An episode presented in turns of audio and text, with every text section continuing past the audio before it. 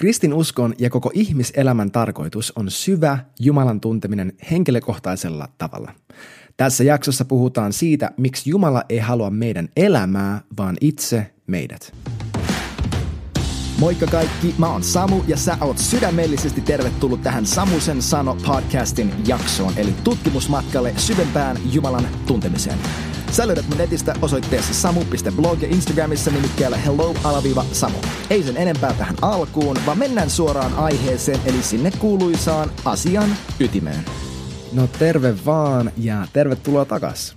Hyvää uutta vuotta teille, ketä mä en ole vielä nähnyt, tämän vuoden puolella siis.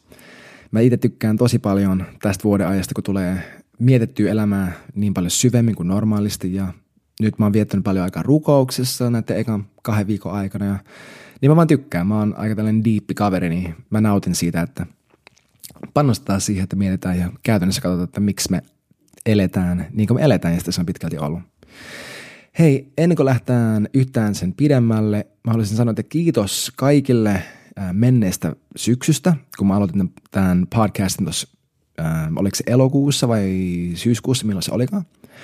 Niin kiitos kaikille jotka on ollut kuuntelemassa, jotka on ollut mukana. Kiitos erityisesti kaikille, jotka on joko jakaneet tätä eteenpäin somessa, taganneet Instastorissa tai mitä ikinä. ja kaikille niille, jotka on laittaneet palautetta tai mitään ehdotuksia tai todistuksia, mitään tällaista. Ne merkkaa mulle tosi paljon ja hei, keep it going. Jos täällä puhutaan jotain, mikä sä tiedät, että kuuluu sun kaverin korville, niin pistettä eteenpäin, joko suoraan tai Instastoryin just tai whatever. Ja jos sulla tulee mieleen jotain parannettavaa, jotain, mistä sä haluaisit kuulla lisää esimerkiksi, niin saa rohkeasti laittaa joko mailitse tai nettisivulta löytyvän – tuon contact, niin contact formin kautta. Tai sitten esimerkiksi Instagramissa vaan yksityisviestille. Mä pyrin vastaamaan niihin säännöllisen epäsäännölliseen tahtiin. Mutta kiitos kaikille, jotka olitte mukana viime syksynä. Mä diggaan tästä ihan sikana ja on vain etuoikeutettu fiilis puhua ää, tällaisille määrille ihmisiä, että mä positiivisesti yllätyin siitä, kuinka moni oli mukana kuuntelemassa viime syksynä. Se oli tosi siistiä. Muistakaa jättää niin kuin tällainen rating, äh, jos te käytätte esimerkiksi Applen laitetta, niin jättää rating tuolla iTunesissa tai sillä podcastissa, koska tämä auttaa muita ihmisiä löytämään tämän podcastin helpommin. Eli jos sä nauttinut tästä, käy jättämässä arvo, arvostelu sinne, jotta muut ihmiset, keitä tällä, tämä voisi kiinnostaa, löytää tämän paremmin. Eli käykää tekemässä se. Mutta mennäänkö suoraan tämän päivän aiheeseen, olisiko se hyvä?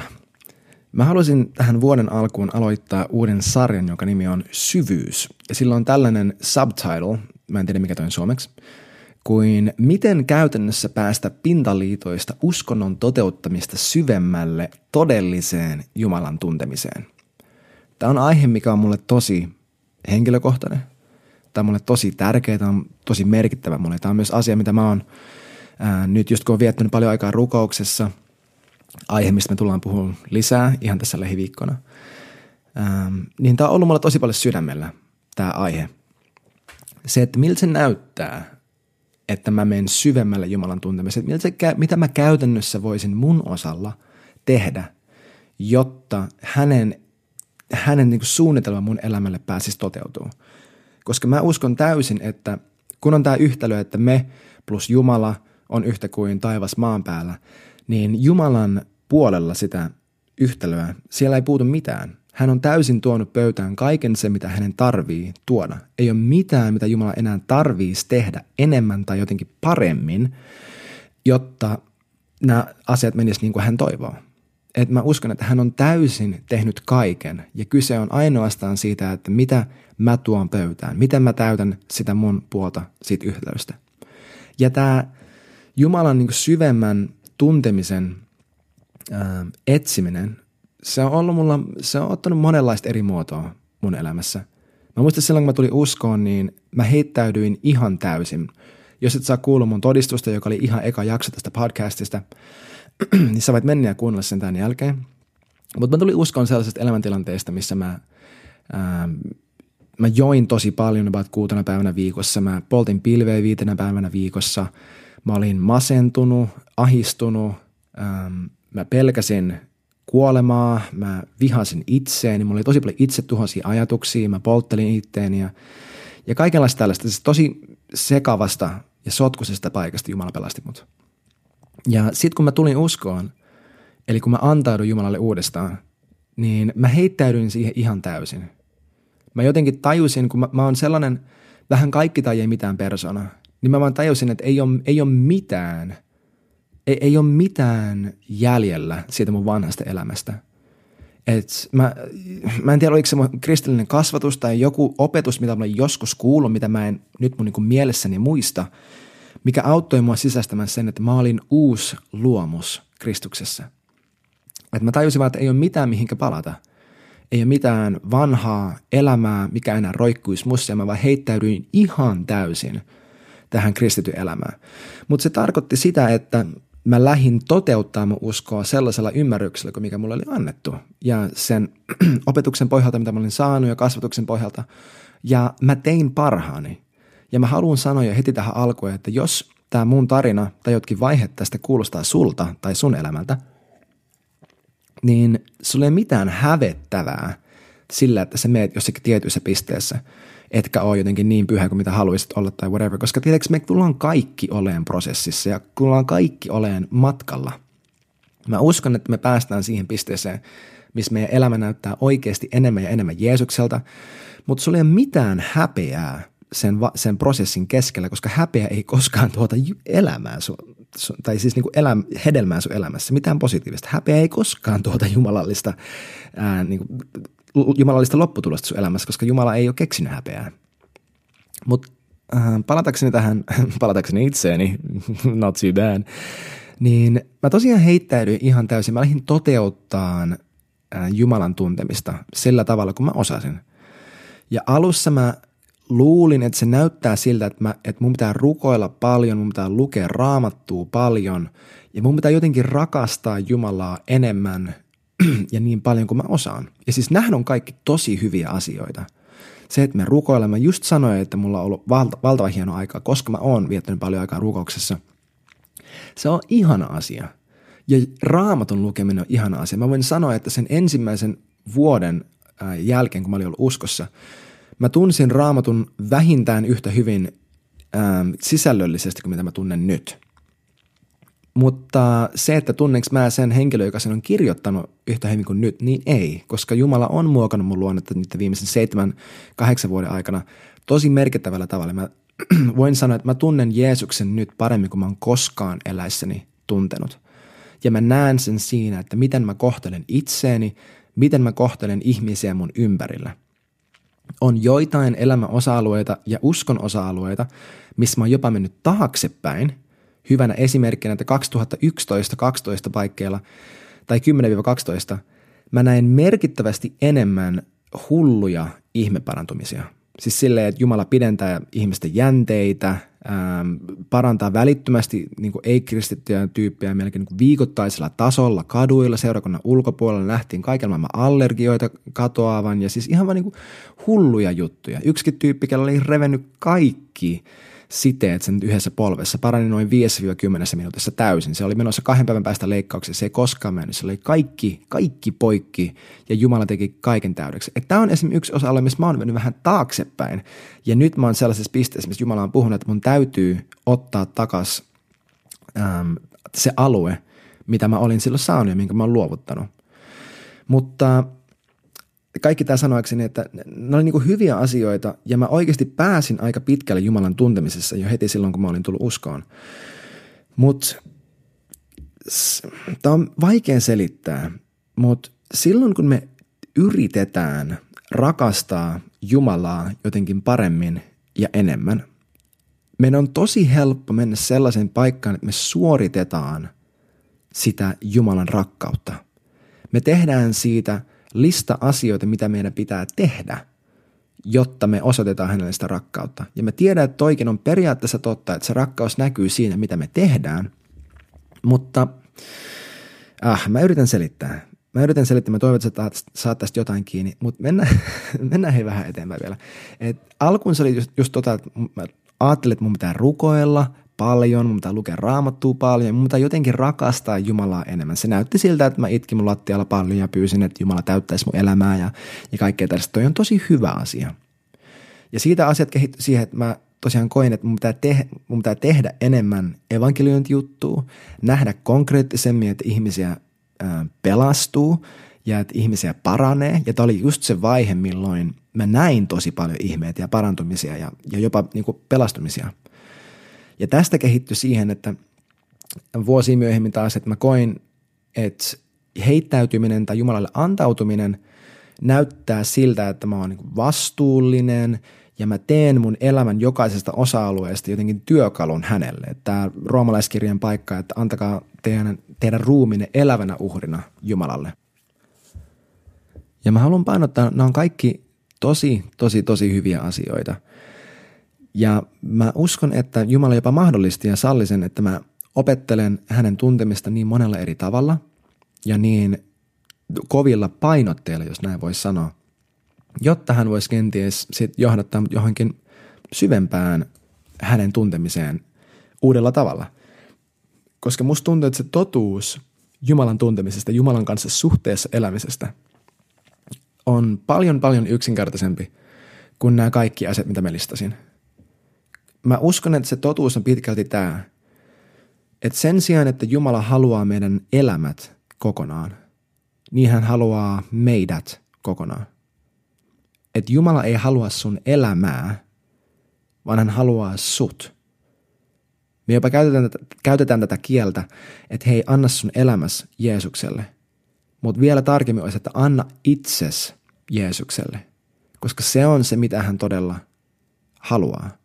Kun Jeesus kuoli ristillä, Jeesus ei kuollut mun puolesta, jotta hän saisi mun elämän kautta jotenkin tulevan hyödyn ja hedelmän ja tarinan, vaan hän halusi mut, mä, minä, minut itse, joka elää sitä tarinaa. Mä, mä joka elän tätä elämää. Että hän ei halua mun elämän jokaista osa-aluetta, niin kuin mun suhteet ja rahaa ja terveys ja, ja missio ja unelmat ja kaikki, vaan hän haluaa, tiedätkö, mut. Ja tämän mukana tulee se, että, että mun, mun uskon toteuttaminen ja Jumalaan tutustuminen, se ei ole, tiedätkö, se ei liity näihin eri kategorioihin. Ja jotenkin tällaiseen niin kuin laatikkomaiseen ajatteluun siinä, että no annanko mä nyt tämän ja enkö mä anna tätä ja mitä mä luovutan ja mitä mä en luovuta, vaan se vaan on kaikki. Siksi, että mun, kaikki se, mitä mä oon, on hänen. Kaikki se, mitä mä oon, mihin sisältyy kaikki, mitä mun elämässä tapahtuu ja ei tapahdu. Ja mä tiedän, että on monille meistä jännä ajatus ja voi jopa olla pelottava ajatus. Se on ihan fine, jos on pelottava ajatus. Koska Jumala ei odota sulta mitään, mihinkä sä et pystyisi. Ja mä ymmärrän, että tämä on monelle meistä jännä siksi, että mun sukupolvi, mä oon nyt 29-vuotias nyt kun mä puhun teille tähän mikkiin eräänä tammikuisena päivänä, niin moni, moni mun sukupolvesta varsinkin, me ollaan tosi huonoja rehellisesti sitoutumaan. Ja moni meistä pelkää sitoutumista, koska me ollaan niin totuttu siihen, että et jos sä mietit vaikka palveluita ja asioita, mitkä sä ostat, sun pitää saada jotakin, mikä on tosi tosi halpaa, halvempaa kuin ehkä koskaan. Se pitää olla laadukasta, sun pitää saada se hetkessä sun ovelle tyyliin, että jos mun ateria ei, ei ole alle 12 eurolla vartissa mun ovella min, Voltin kautta tai jonkin muun kautta, niin sori ei ollut mainos, niin sit se on huono palvelu.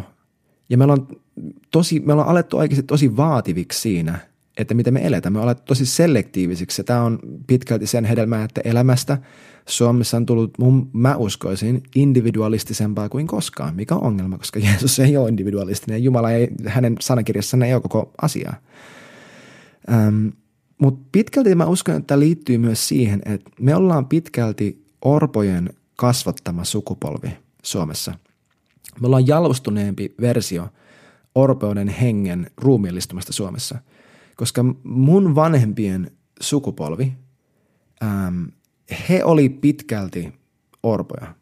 Tai tosi moni heistä, tosi moni heistä, jos heidän vanhemmat ei suoraan ollut sodissa mukana, niin vähintäänkin heidän isovanhemmat. Ja me ollaan saatu tällainen vaan kehittyneempi versio siitä, että miltä se tuntuu, kun kokonainen kansa kasvaa pitkälti ilman niin kuin selkeää vanhemmuutta, varsinkin isyyttä, mikä luo turvaa meidän elämässä. Koska silloin kun meillä ei ole turvallinen olo, niin eikö niin, että jos sulla ei ole turvallinen olo, sulla on hätäinen fiilis, niin sä heittäytyt selviytymismoodiin. Sä heittäytyt sellaisen tilaan, missä susta tuntuu, että se on sun vastuulla pitää sun elämä kasassa. Ja sitten kun sä tässä tilassa, niin sähän oot tosi valikoiva, sä tosi kriittinen ja selektiivinen siitä, että kelle sä uskot mitäkin ja kelle sä itses uskot. Eikö näin? Siis tämä on ihan täysin loogista, tässä ei mitään hävettävää eikä mitään. Tämä on sama juttu kuin miksi monelle vaikka avioliitto on hankalan tuntunut asia, että Ää, se on vain paperipala. No jos se on pelkkä paperipala, niin miksi se on sitten niin pelottavaa antaa itsesi kokonaan täysin lopullisesti niin siihen asti, kunnes sä kuolet yhdelle ihmiselle. Ihan sama, mitä se sua, tot, sua kohtelee ja ihan sama, mitä se tekee. Ihan sama, onko se täydellinen vai eikö se ole. Että luovuttaa täysin sun oma elämässä tavoitellaksesi jonkun muun ihmisten unelmien täyttymystä. Vaikka tämä on se, mihin meidät on kutsuttu. Ja musta tuntuu, että moni meistä, me pelätään antautua täysin Jumalalle ja tähän ajatukseen, että, että okei, mun pitäisi jotenkin antaa Jumalalle enemmän. Tämä tuntuu, meistä vaativalta melkein. Ikään kuin Jumala jotenkin vaatisi meiltä jotenkin paljon. Hän olisi jotenkin tosi, tosi niin kuin, no en mä tiedä, vaan vaativa ja raskas persoona, joka haluaa koko ajan enemmän ja hänelle ei riitä mikään. Mutta kun totuus on se, että ei hän halua meitä kokonaan siksi, että hän tarvii meidät kokonaan, vaan me tarvitaan hänet kokonaan. Ja hänelle ei riitä se, että me eletään 90 prosenttia elämässä, e, e, niin kuin elämässä, elämästä käsin, armosta käsin, ja 10 prosenttia ajasta joku, ketä hän rakastaa, kuolee. Kokee kuolemaa, kokee häpeää, syyllisyyttä, elää synnissä, orjuudessa saatanalle, tulee kaiken maailman helvetin ja demonien rieputeltavaksi. Olisiko se rakkautta? Ei se ole rakkautta. Tämän takia Jumala haluaa meidät kokonaan, koska silloin kun hän saa meidät kokonaan, me saadaan hänet kokonaan. Kun me saadaan hänet kokonaan, hänen elämä virtaa meidän elämän kautta ja me pysytään täydessä yhteydessä häneen. That's just the way it works.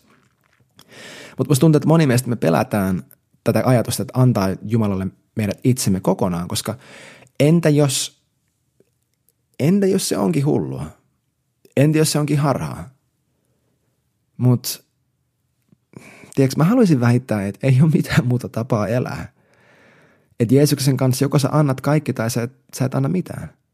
Hän ei anna mitään välimaastoa. Koska Jeesus ei vähän niin kuin kuollut sun puolesta ristillä. Hän ei parannellut ja jotenkin modifioinut sua ristillä. Jumalan malli on kaikki tai ei mitään, koska Jeesus nimenomaan kuoli, jotta me tultaisiin yhteen siinä hänen kuolemisessa, jotta hän saisi jotenkin täysin uutta. Ja niin kuin kolos, äh, toinen korintolaiskirja sanoi, että, että hän, joka on Kristuksessa, on uusi luomus ja nyt kaikki mitä on, on Jumalasta lähtöisin.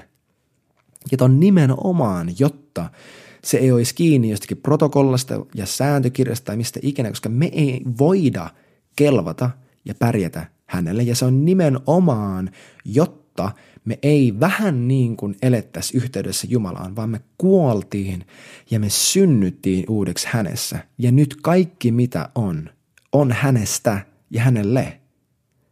Koska ei Jeesus halua seuraajia ja tykkäyksiä ja faneja. Siellä ei ole mitään tällaista niin kuin identiteettikriisi, että hän tarvisi jotenkin meidän huomioon ja ihailuja, mitä ikinä. Hän, häntä ei kiinnosta se, jos sä tykkäät hänestä. Häntä kiinnostaa se, että annatko sä hänen rakastaa sua. Häntä kiinnostaa se, että onko, onko kaikki se, mitä sä oot. Sun koko elämä ja kaikkea, mitä sen sisältyy, mutta ennen kaikkea sinä ja kaikkea, mitä suhun sisältyy. Kaikki sun pelot, kaikki sun unelmat, kaikki sun vahvuudet ja ylpeyden aiheet, kaikki sun, sun heikkoudet, kaikki sun onnistumiset ja menestymiset, onko se kaikki hänen? Onko kaikki se, mitä sä oot, hänen? Ja pääseekö hän osoittamaan itsensä sulle täydellisen rakastavana isänä kaikessa siinä, mitä sä oot? Elätkö sä siinä todellisuudessa, että jokainen hetki jokaisesta päivästä on saturoitu sillä tietoisuudella, että mä oon yhtä elävän iankaikkisen Jumalan kanssa. Ja sen takia mulla on kaikki hyvin.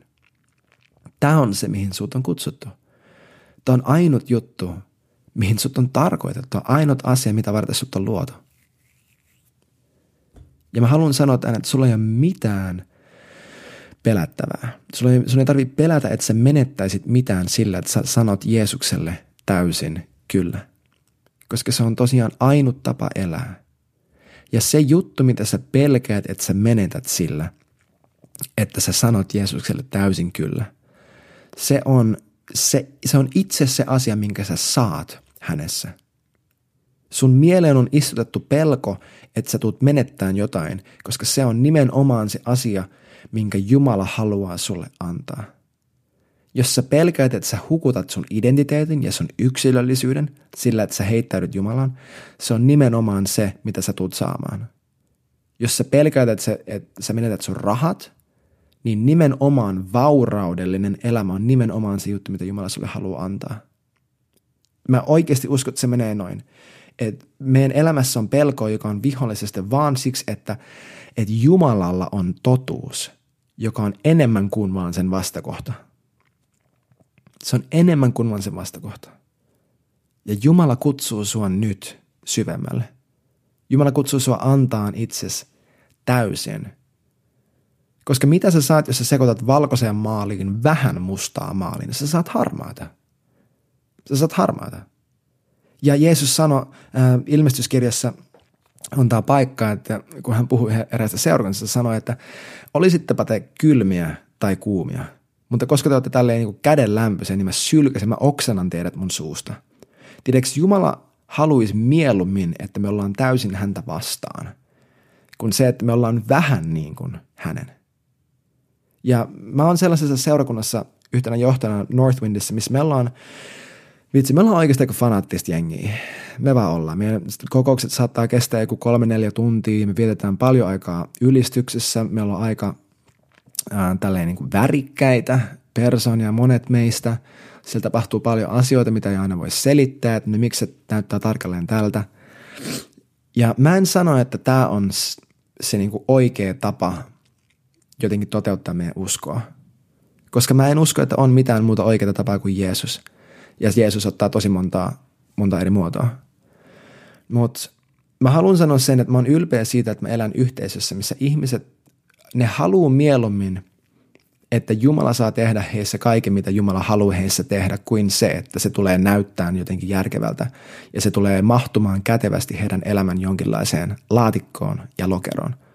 Koska jos mun pitää valita se, että mun elämä on nättiä vai se, että mun elämä on Jeesus, niin mä tiedän täsmälleen, mitä mä valitsen – Mä tiedän täsmälleen, mitä mä valitsen. Mä ymmärrän, että jos vaikka karismaattisuus tai joku tällainen, että jos se, mitä sä miellät sillä, että sä annat sun elämäsi Jeesukselle kokonaan on joku ihme Toronto-herätys, niin se ei ole se.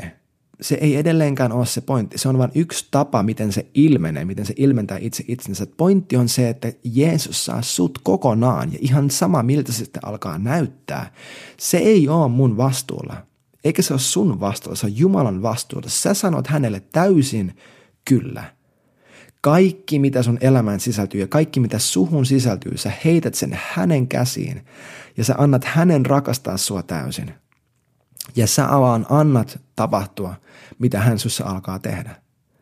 Tämä on se, mistä Matteus 2.2 puhuu, että me rakastetaan Herraa, meidän Jumalaa, kaikella meidän sydämellä – Kaikella sillä, mitä meidän sisimmässä paikassa tapahtuu, kaikella meidän sielulla, meidän tahdolla, meidän unelmilla – kaikella meidän ymmärryksellä, kaikella siitä, sillä, mitä meidän päässä liikkuu, meidän järkeilyllä, kaikella sillä. Ja Luukas, ää, Luukkaan versio tästä tarinasta lisää vielä, että kaikella meidän voimalla, meidän fyysisellä kyvyllä, meidän itsekurilla, kaikella, että me rakastetaan Jumalaa sillä kaikella. Ja toinen tämän kaltainen on, rakasta lähimmäistäsi niin kuin itseäsi. Ja tämä kaikki siis näkyy siinä, että miten me käytännössä – rakastetaan meitä itseämme, mikä näkyy siinä, miten me rakastetaan ihmisiä meidän ympärillämme, and vice versa. Oh, mä toivon, että sä saat tästä jotain kiinni. Tämä oikeasti, mä pyydän anteeksi, jos on jotenkin sekavan tuntunen, mutta, mutta sä ymmärrät, että tämä on vaikea aihe äh, ehkä niin pukea sanoiksi ja, ja lähteä purkamaan. Mutta meidät on luotu syvään, jatkuvaan yhteyteen. Ja mä haluan viettää tässä aiheessa aikaa. Siksi mä perustin tästä, tästä kokonaan, tai laitoin uuden sarjan. Tullaan puhumaan tästä varmaan, en mä tiedä, ainakin seuraava kuukausi. Ehkä pidempään, en ole ihan varma. Seuraavassa jaksossa me puhutaan siitä, että miltä se sitten käytännössä näyttää, että Jumala on oikeasti, hän on kaiken alku, hän on kaiken loppu, hän on itse voima ja tavoite, että hän on meidän elämä. Miltä se voisi näyttää sun arjessa tänään, että Jeesus on sun elämä. Palataan siihen ensi viikolla. Kiitos, että sä olit mukana. Ja tosiaan laittakaa hyvä kiertämään, jakakaa kaverille. Ja jos sä et vielä tunne Jeesusta, niin tee se päätös tänään. Ota yhteyttä johonkin, joka sä tiedät, että oikeasti kulkee Jeesuksen kanssa – ja sano niille, että hei, mä haluan sitä, mitä sulla on. Mä kuulen, että Samu puhuu tällaisesta jutusta ja mä tarviin tota. Tai sä voit laittaa mulle Instagramissa viestiä tai ihan mitä ikinä, mutta tee, mitä se vaatii, jotta sä pääset yhteyteen elävän Jumalan kanssa. Mä rakastan sua, Jumala rakastaa sua ja nähdään ensi viikolla. Se oli tältä osin siinä ja kiitos, että sä olit messissä. Muista laittaa mulle kysymyksiä palautetta tulemaan. Muista laittaa kaverille hyvä kiertämään ja muista, että Jeesus on aina kuningas. Sä oot rakastettu ja nähdään ensi jaksossa.